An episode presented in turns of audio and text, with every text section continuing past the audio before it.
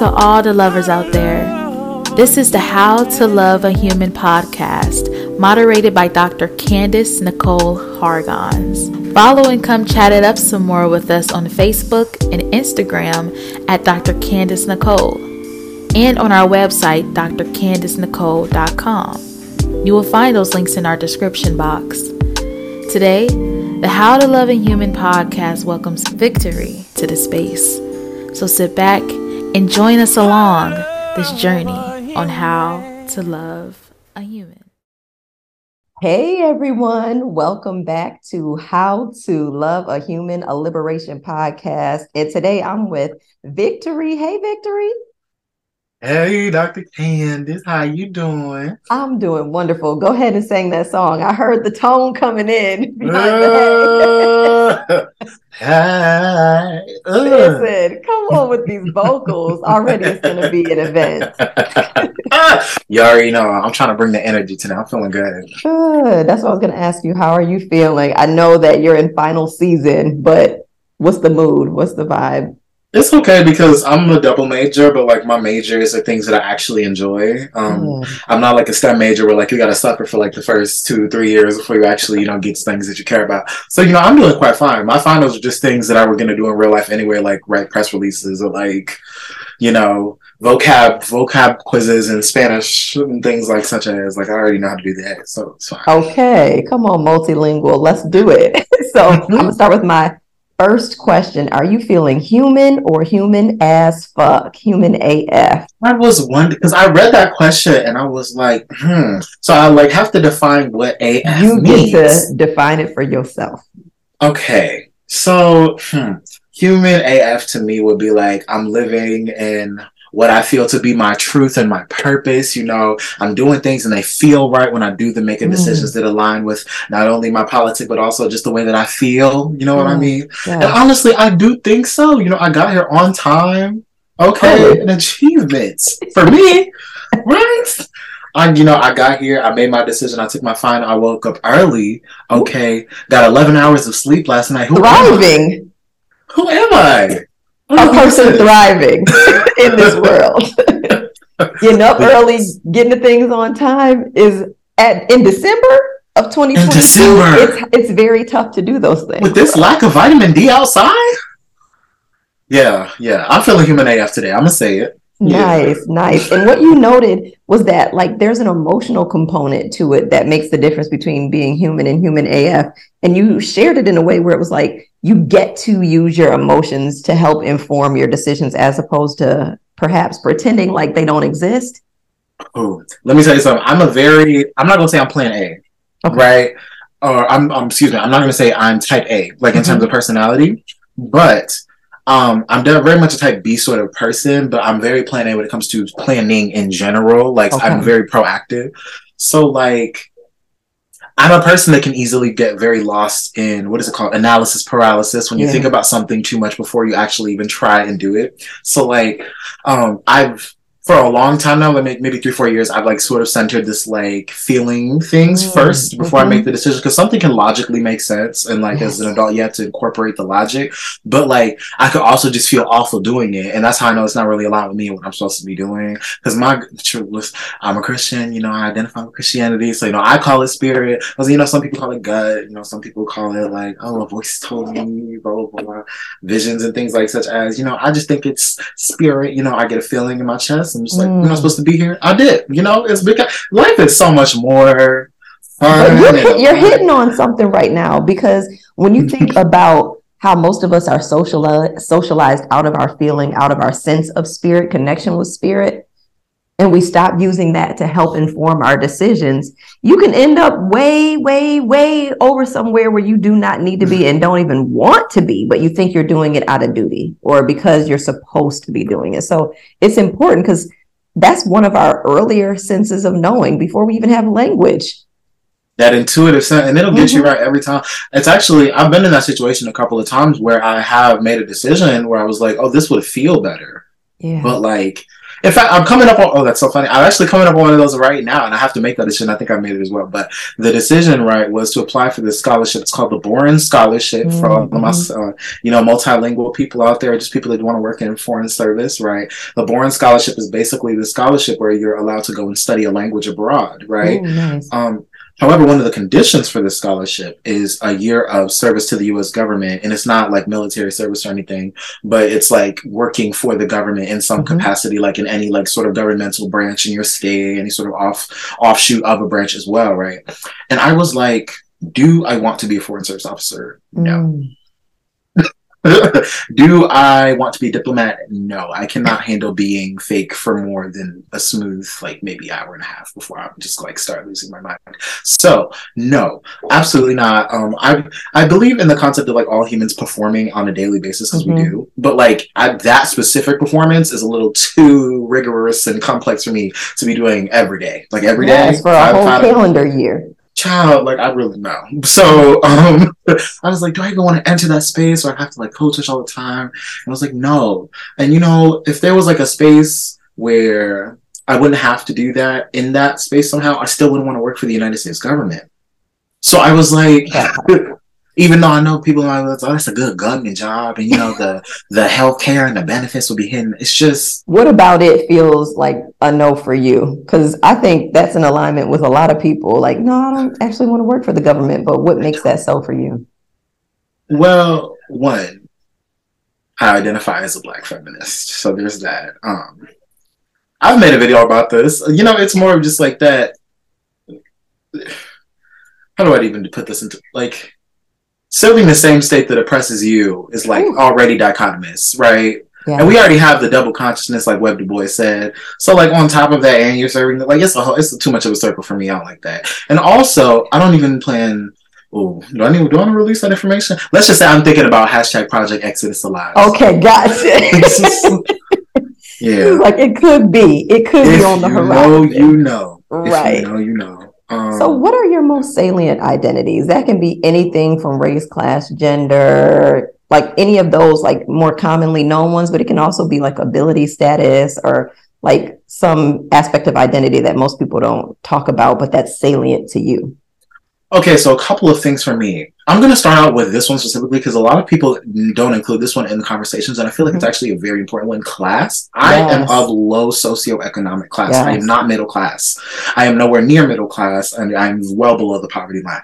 So like there are, I don't know, but like there's so many intersections between all the other things that just don't get acknowledged, mm-hmm. or like when specifically in like the terms of class, and it's so important to the conversation. So I'm gonna start with that. Um, and then two, of course, I'm a negrozoid, my favorite word. Um, I am very much black, as you can see hello, skin glistening, melanin. Glistening. Yes, very much so. Um, uh, I, I, obviously, as you can tell, don't probably um, embody what many would consider to be traditional masculine ideals. um, what else? Like, hmm. in terms of ability status, I will say I'm privileged. You know, mm-hmm. I live in a house. My family was able um, to, you know, afford a house. Uh, I have a car, you know, I go to university, I'm on a full ride to university. Uh, so how do you how do you operationalize low SES? Like what does that mean for you? What's SES? Socioeconomic status, so like class. That's a very interesting question because I've actually mm-hmm. been asking myself that same question for a long time. And what I think I've narrowed it down to is like a balancing of a couple of things. Mm-hmm. So for one, it's like do you have one to two streams of income that pay all of your bills and that you can save money from? If you mm. don't, I mm. don't classify you as middle class. Um, and also the balancing of if an emergency expense were to happen right now, would you emergency let's just say emergency 500 to 1000 dollar expense happen right now would you be able to pay for that without really batting an eye mm. mm-hmm. because I, and i just don't no. So, um, you know, luckily, but I will say another privilege I've had is to be able to, you know, have an emergency fund now because, mm-hmm. you know, I'm a student, I have a job and I'm not paying for university. So like yes. I can save money now, but that's never been our reality. And I still, I still make like well below $25,000. So, so like, it's not even as a familial unit. Yeah. You know, so Very much not. Mm-hmm. And I ask that because some people put education into it. So if you're a person pursuing a certain type of education, they're like, oh, well, you're approaching middle class. And everybody defines it differently. That's why it was important for me to help unpack that. Cause it's like your financial experience can really be one of those things that not only says, this is what I can afford, but also this is the social capital I had access to. That is so interesting because I'm reading Thick by Tressie McMillan Cottom right now. Oh, I haven't read that. How is it? It's so good.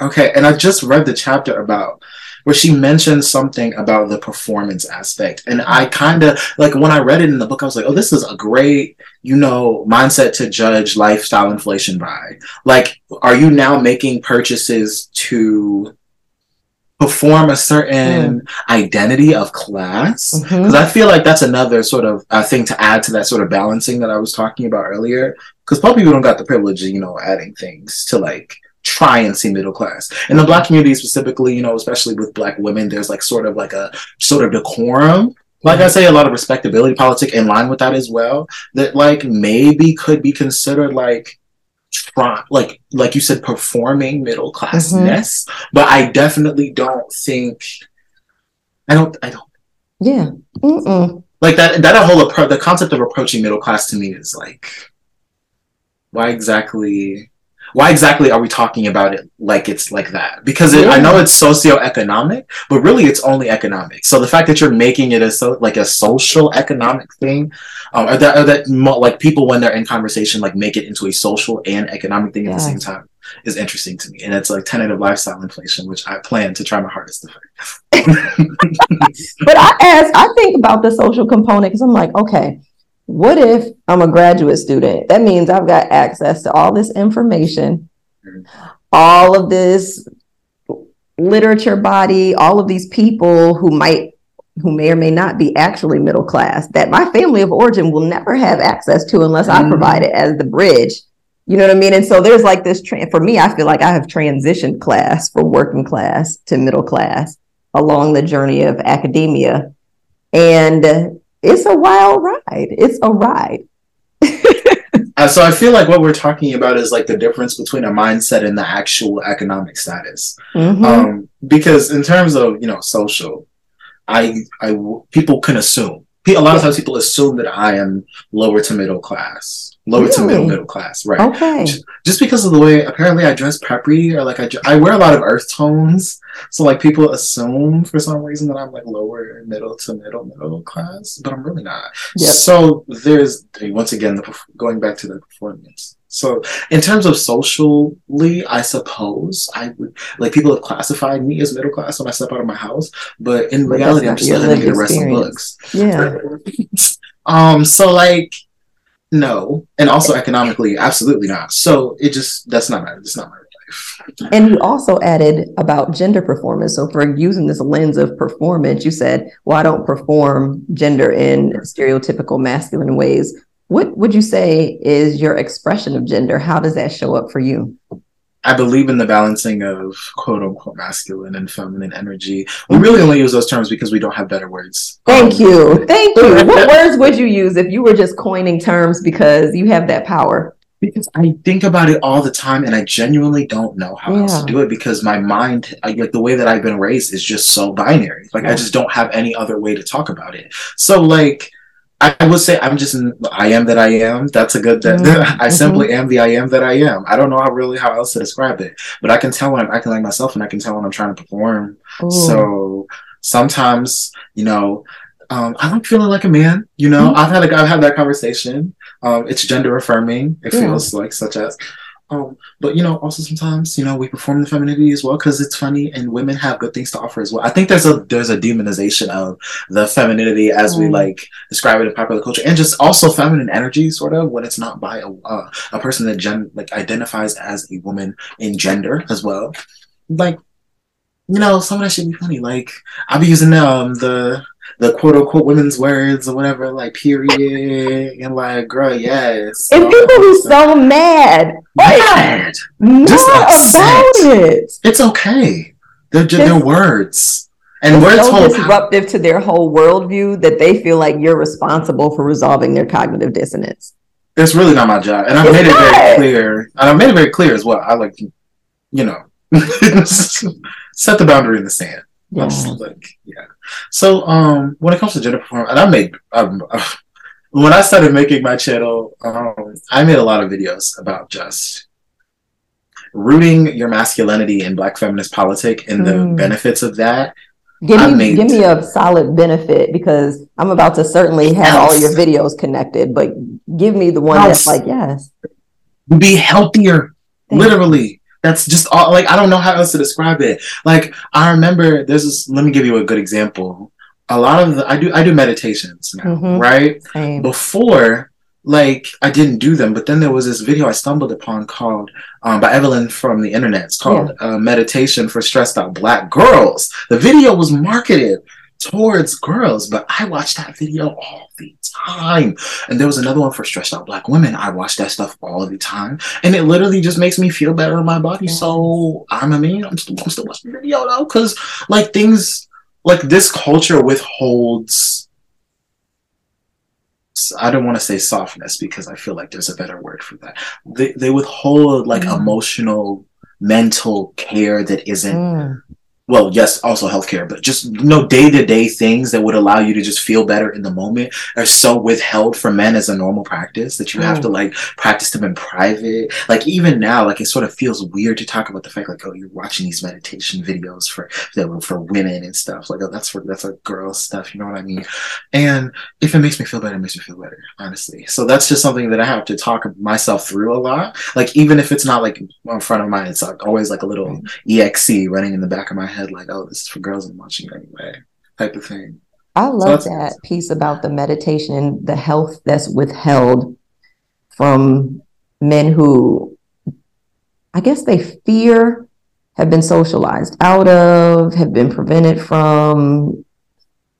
uh, It could be any number of things, accessing the full spectrum of humanity, which includes femininity and masculinity and androgyny. You know, and so it's like if you were thinking it through with other men or with men and people who identify as men, what do you think you would say to be like, hey, don't you want to be healthy? Like, what would be the message there? That's don't one of you enjoy health? like- well, yes, but also like it's one of those things where it's like you have to be.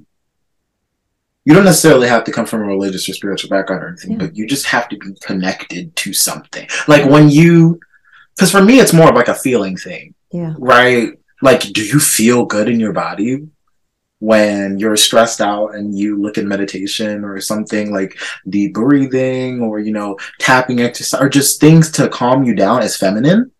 Like, does that make you feel better? No, it makes you feel worse. So, like, why would you not do it anyway? Mm. Like, even if it was created for somebody else, if something was like saving parts of your day of your life, why would you not do it anyway? yes. If Look, there I'm is gonna let that message stand right there. But no, no, like that. And I like this metaphor. It's like if there's food and you're starving, why would you not eat it? And it's just Mm. sitting there. You know, I It's feminine food. don't, feminine food. Yeah, It's like I don't want to eat feminine food. I would rather starve. which is like that's so unhealthy, Yeah. and we need to interact with how unhealthy that is. Why is that? Who told you that? That's a question I ask a lot. Whenever someone, like, whenever specifically like little boys as well, tell me like, "Oh no, I can't do that because that's for girls." I'm like, "Who told you that? Why?" What do they usually say? like my cousin wanted to play with like a, a little um, Tinkerbell wand or whatever because it like when you put it up to the light, it like reflects light in like a thousand directions or whatever. And he thought it was cool. So It was is like- cool. He was like, he picked it up and he was like, but I can't play with this. It's for girls. And I was like, who told you that? And what was the reason they provided for that? Mm, It's a wand. Play with the wand if you want to. and resume. Like it's just so yeah. deeply entrenched into the minds, and I had to work through it for so long to even be in the place where I'm at right now, and to it's- it really like gets on my nerves, especially when I see little boys. Yeah. It's like, bro, it's not that serious. No one cares. And the, and the other thing is, in the real world, no one cares. When you grow up, they're not going to be over here policing your gender for you unless you are policing yourself most of the time. It's Mhm. only like in incidents where, like, oh, someone might say something about your gender performance and, like, oh, that's something girly, blah, blah, blah. But you can just ignore that. My thing is, like, when it comes to policing yourself, because that's been a big thing for me Mhm. specifically that I've had to work through, because I've always been someone that um, other people identified uh, using the phrase too much. Oh. So that led me to like being, to like kind of sort of policing myself a little bit whenever I felt like I was, you know, being too energetic or being too this or too that. But as I mentioned in one of my videos, once again, like, hey, am I really being too much or just being too little? Have you just been socialized out of all of the energy that you used to have Ooh. as a person? So now you acting like me, still existing within all of my energy is bad when you're either one jealous too resentful, or three, just mad that you can't get yours back. Yes. What's the what's the real? What's the real? It's you know resentment. It is resentment. Like, wow, you over here with all that energy, and I am fatigued because I have been upholding an oppressive performance for so long that I can't even access the energy. I'm too black to do that all the time. like I very much identify baby. It'll be maybe it'd be different if I was whitewashed, but that's a whole nother sort of struggling. But I'm very being much black mean to you. Being black, like I should say, identifying with blackness mm-hmm. because as a Nigerian immigrant sort of person, you know, I'm first generation. Just people that are sort of not a, a descendant from slaves, right? Yeah. Specifically, they there's a lot of the time that this perceived option, which is not really an option, but you know, a lot of people utilize it anyway, of divorcing yourself from blackness in this country the way yeah. that it is, for specifically for American black people.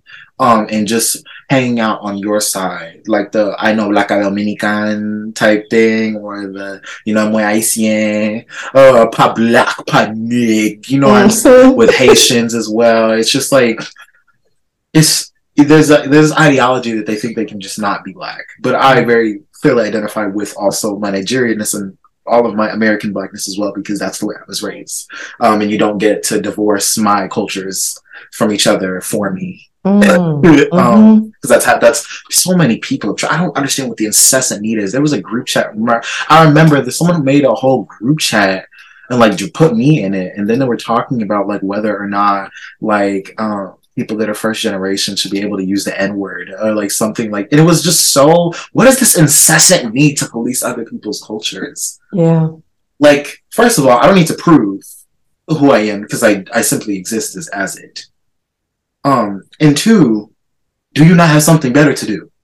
No. And it was black people too. So I was like, and I'm just really always wondering what people are doing about their business because how do you have time to mind other people's? Oh no! Because the way I'm in these classes, and y'all just be out here just time all day. I really wonder, like, wow, how did you have the time to? Y'all got to be like middle or upper middle class because there's no. Well, how do y'all have the time to do this? Are you 11 or something?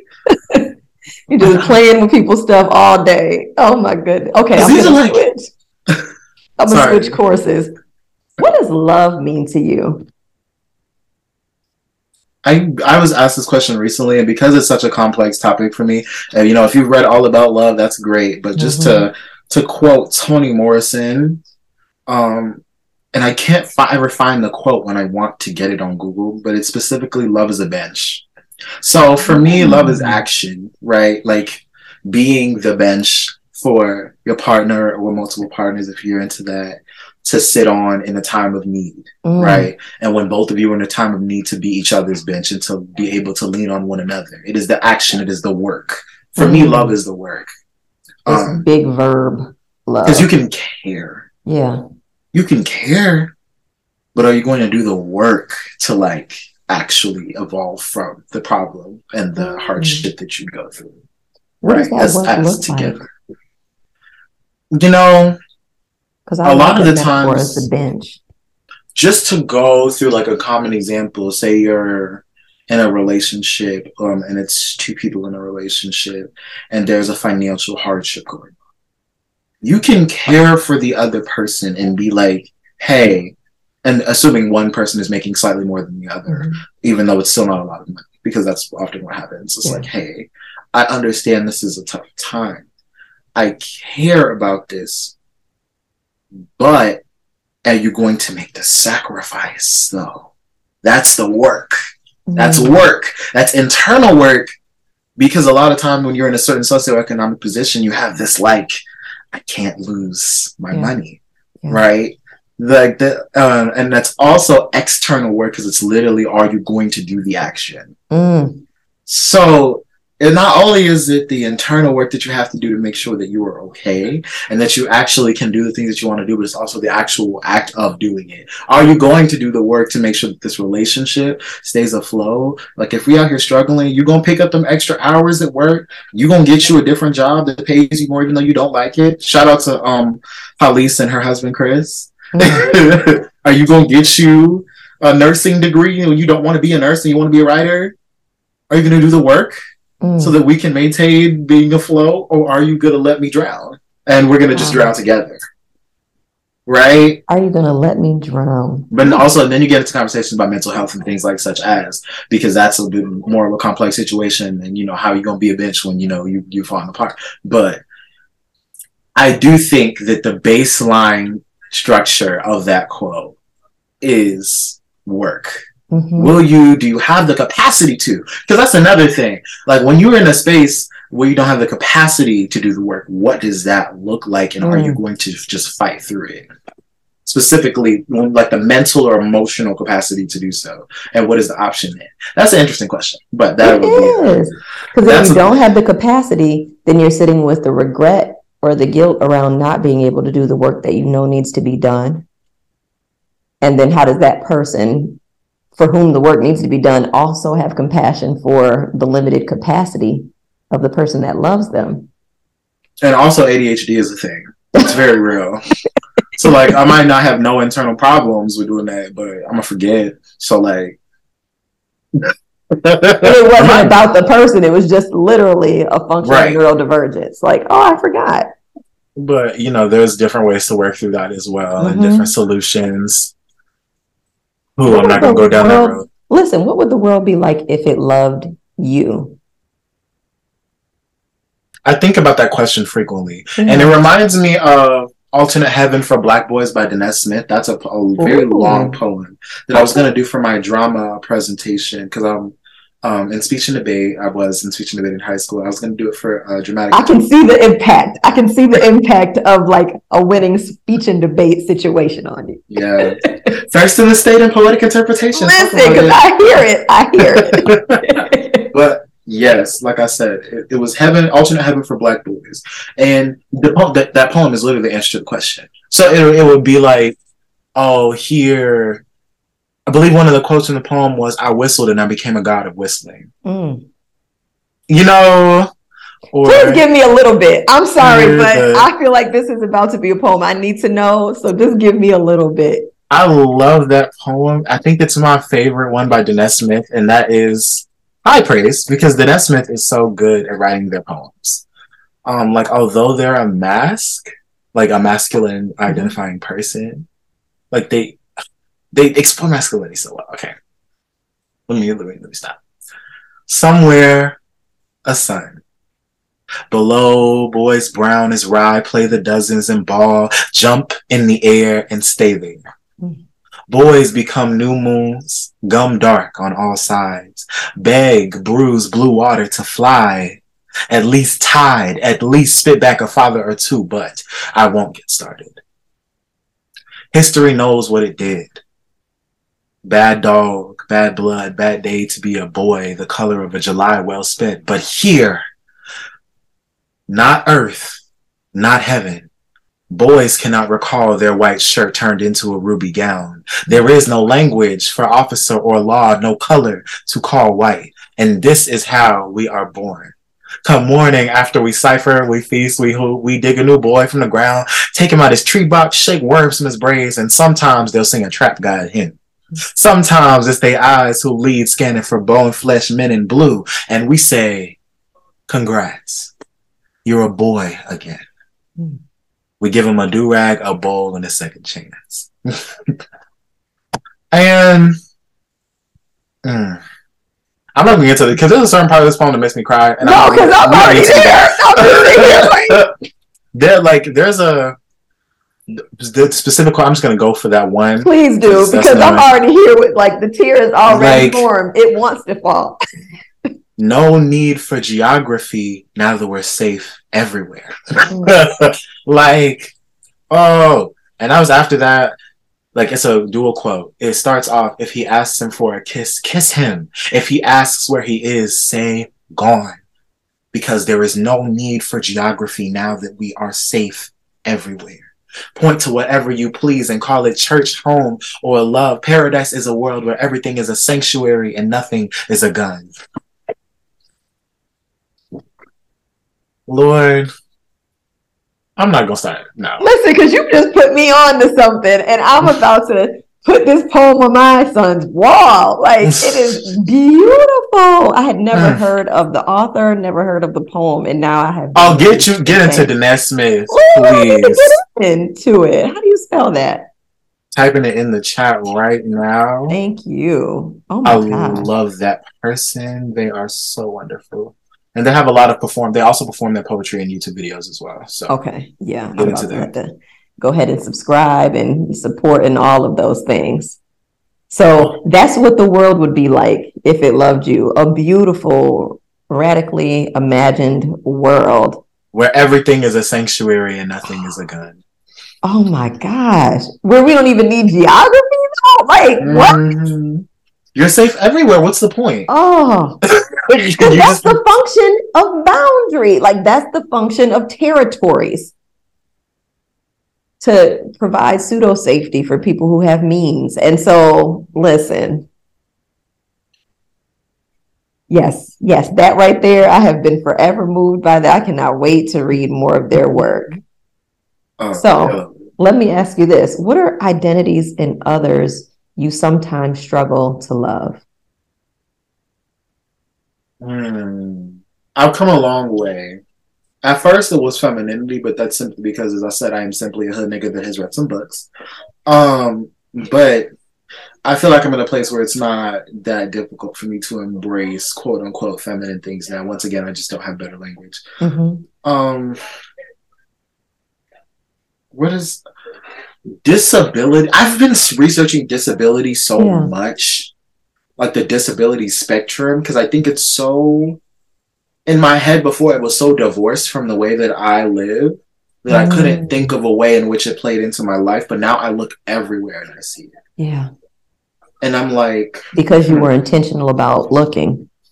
yeah. Mm-hmm. And now it's like oh like when you age and like all of these older all of these older people in the black community talking about pains and like Pain. the ability to do these things being tarnished because they they have pain and like i just feel like oh they just don't have the language to describe what's happening with them most of the time so we just say pain. Like oh this hurts. And when people you know how like like like people love to discredit black people's pain and like oh like it's really not that serious. Or like even me where i just like would hear that and i was like oh i've heard that a thousand times before. So like it must not be that bad when like Yeah. people are like in pain on like Chronic so- pain. qu- like all of the time.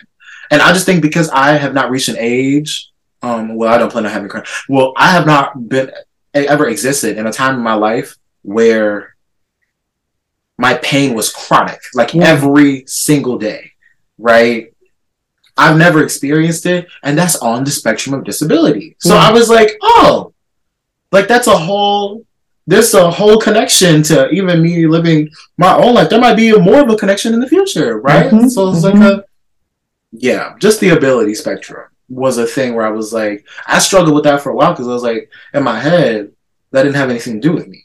But And does. then when you struggle with it, the internalization of it is also like if you get to a moment where you do experience pain, psychic pain, physical pain, do you treat yourself with compassion because you struggle to love it in others? fatness. Mm-hmm. Yep. I work through that. I work. I, that's another thing like femininity where I feel like I've gotten to a point now. But before, Do that you was think not- femininity gives you access to appreciate fatness in a different way? Or is it just like, how does it work together? yes, because all of the many of the people that I've loved were fat black women. Mm-hmm. Um. So yes, in a way. And, And the world has been trashed to fat black women. We know that. very much so, but they're such backbones of the community. Like normally when it's the church mother or like the the um the commute. This, you know, the everybody house in the neighborhood that everybody be going to. Mhm. It's like, oh, Miss Barbara, or something like that. You know what I'm saying? She the one to cook all the good food and let all the kids come to her house, and she got all the Mhm. toys and It's my You know- grandma. You know, like right, like it's my mother. Like it's you know. like it's and it's okay. Um. So I yeah that and also that was a thing, another thing that was like internal. Like whenever I would get above a certain weight, I was like, uh, but I gained like fifty pounds, and I was like. I'm okay with this actually. That's what I knew I was actually okay with it because you know sometimes you'd be like, oh, I moved up, and then you know something happened and you'd be like, oh, no. I feel like I've actually that's something I've actually you know really worked through. Realize you have to revisit it when it's you. And it's like, oh, I Mhm. thought I was working through this on other people's behalf, but when it's me, now I got to confront. when it's me, yeah, I was listening to your video on elitism and I sent it to and, and universities and how they function to support elitism. I sent it to my students and I was like, and we're all still working through this. very much. Because we so. bought in, why are we here? If we don't support elitism in one way or another, like why are we at this university right now? strategy. Because I'm very apparently I'm very strategic. Someone told me I had a high SQ, which is like social acumen, the other day, and I was like, hmm, I don't know how I feel about that. They're like, you're just very good at turning social theory into practicality, which is interesting. That's a great skill to have. Strategic thinking is an important leadership function. Mm. I like to call it intentionality, but you know, it is what it is. Yeah, because he was like, I had said something about like, hey, this is how my life is being planned for the next ten years, and if it goes to plan, okay, like it- it's also not going to plan, but have a very detailed plan, right? And they were just like, "Why are you planning so far ahead?" I didn't even peg you for the type of person plan. I'll just be like, "One, one, I'm black, um, and I understand that then in order for a certain opportunity, stru- I'll- I'll- two, I'm also a low socioeconomic class, so I understand that in order for there to be an opportunity structure for me to be able to rely on to, you know, support myself and the goals that I have, this is the plan. Kind of has to happen, and I have to think about it now. Like I'm a freshman, I'm like I'm a first year sophomore, right? And I'm already thinking about graduate school. And to me, that wasn't strange until I got to a place where I was asking other graduate students, like, "Hey, how was that?" And they were like, "Why are you asking about this when you're first year?" Um, but yeah, I mean, duh, because I'm probably have a full ride by the time it's time for me to go to graduate school Mhm. because I did that. Same thing that happened with undergraduate. I started freshman year of high school, and by the time I, uh, you know, I had already been through four counselors at my university, so my application was processed with a quickness. Yes. And the thing Um, is that strategic thinking, that planning, coupled with compassion for when it does have to change or when it must change, just puts you in a puts you in a position where you might want to be. It's the reason why I have some semblance of financial stability currently. hmm I don't So- understand that as a survival strategy if they hadn't had to rely on that. Exactly, and it's always middle class people that ask me that question because they're like, "How would you?" I'm just like, Because their parents did the planning. yeah. I was like, how does it feel to like just not have to do that? Like all the structures are put in place because that's what their parents and whatever generation above them did. So somebody had to do it. And maybe you're the first person that's having to implement the whole 10 year landscape. First generation, once again. Mhm. um, Are you a first generation generation- college student as well? Yes, I'm a first generation university student. Um, but like a, that fu- that was interesting because the function that that also plays is like because they don't know how to plan, they end up doing things that they don't want to do. Ooh. Because their parents will plan a life that they A live. whole life too. now you're an insurance agent, babes. You want to be a writer. Make your big sense. That's Keisha. a certain insurance agent. Like, no, that's a, A that whole real lawyer. A No whole shade, but that was a no shade, but that was a real example, by the way. Um, you're an insurance agent, but you want to be a writer, babes. You're a lawyer, but you want to be an artist. But you just didn't know that art business was the thing. So now all of a sudden, and that's yeah. So I will say, I guess that does give you a sort of unique advantage, but it also um makes you have to make adult decisions at a very young age. So Mhm. wouldn't recommend. Absolutely. and the adult decisions at a young age, the adultification of black kids in general, we know.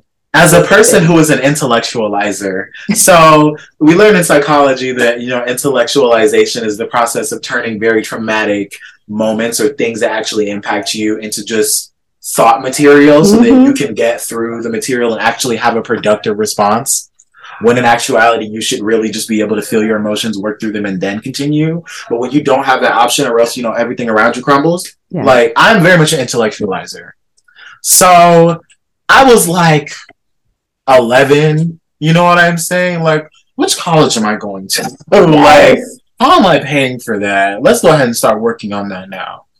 Um, to set up a little structure here. Uh, so that way, like when things happen in middle school, and I was like, oh, do I want to pursue, like, for example, someone, I remember some people tried to jump me time. I remember that so bad. People be loving was to jump people in middle school. And my thing is, I can fight. So I wasn't scared. Like, I can fight, fight. He's like, you black know what it was going to be. Like, I have If a black they- belt. if they made a decision, you know what it was going to be. I have a black belt in Taekwondo. I will, in fact, Right. But I was like, this school has a zero tolerance policy. 11 years old, right? By the way, I was like, hmm. But no, why do I have a similar story? Because this girl wanted to fight me because she, you know, girls be wanting to fight. Like that's that's what it is. And you know, when you pit certain aesthetics against each other, when you reduce black girls to hair color, uh, hair texture, and skin color, like that shows up sometimes. And I was like, I'm not about to fight you because I'm going to college. Now, mind you, I'm 14, 15. I was like, I'm not fighting her. I'm going to college and I have to make that decision here. And they put her out of school. And who knows what happened to her to this day because of that. You know what I mean? But I was very I mean she she definitely hit me. Like it was like, okay, now this is the moment where I have to decide if I'm Am I going? Are they going to have to look at me like I'm weak in this moment, and then I will show them that I very much, in fact, was strong and will continue to be strong in the future, or do I retaliate now, which is what I really feel, and risk my future? and, and I'm always gonna choose my- future. and I was like, what I'm gonna need is a scholarship to college, and this can't be on my record. And it's going to need to be a full one too, because we don't do the halvesies. the Listen, I had to do the halvesies, but it was what it was. It is what it is. But me personally, I said I'm getting a full ride to college. She's All of so it. what I'm not gonna do is use these taekwondo skills. not I'm not going to tap on your pressure points today because I have a life I'm building, right? So I'm just gonna keep it pushing. But you never thought, did you ever think at a certain point, but you can meet me on Third Street? I did it. I did once. There was one situation. It won't be on one- school grounds, but There was one situation where that happened, but I went home, and I was like, unnecessary, yeah. right? Because what happens when someone show up with a camera phone and the principal see it? Yeah, you did grow up in the era of camera phones. You're right. Last question. what do you love most about you? I open my mouth. Say more. I just there are so many things that people that look like me, people that don't look like me, go through on a daily basis. And something in their body, in their chemistry, the way that they're wired, their socialization, just makes them close their mouth about things that actually affect them. Yeah. And I just don't do that.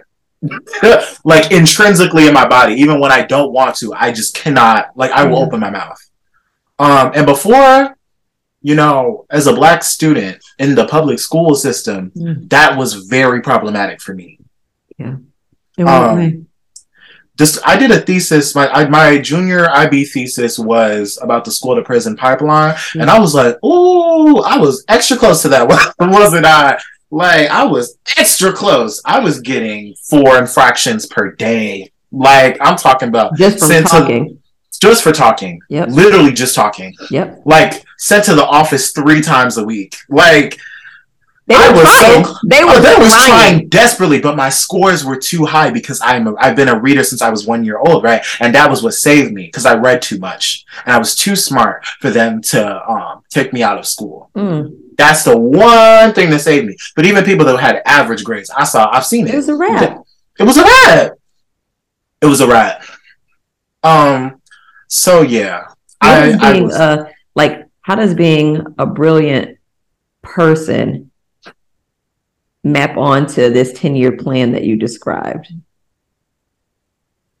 I mean, to me, I just look at my like I just to me it's just logic, but apparently I have an ISQ, a high ISQ. so like to me, it takes a high level of intelligence and self awareness to just do the things that make you feel like yourself without mm. Being beholden to the feelings that your body or people around you have socialized your body to feel when mm. you do certain things. Like, for example, like I said in me, that video, it takes a high level of emotional intelligence to be like, hey, this is socialization. I'm going to fight against that. But also when it comes to planning, mm. like specifically, and it kind of like interweaves together, um, one, you have the part of, yes, I am good and worthy enough to be able to pursue that because why not? Why not?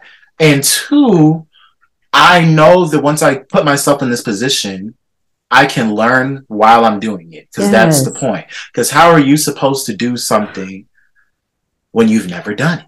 Yes. like it's okay. You don't need to have all of the answers. Like it's like a job application. They'll actually expect you to be able to do everything on a job application.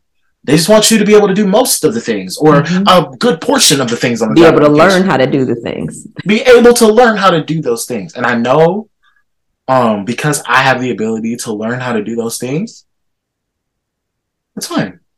Mm-hmm. And I feel some people will say that that's brilliance, but to me, that's just having a deep modicum of self worth, like a mm. large modicum of self worth. And a lot of the times, as Black children, we're often trained out of that for our yes. own safety. And that's something I talk about in my next video. Shout out to my editor; she's editing that right now.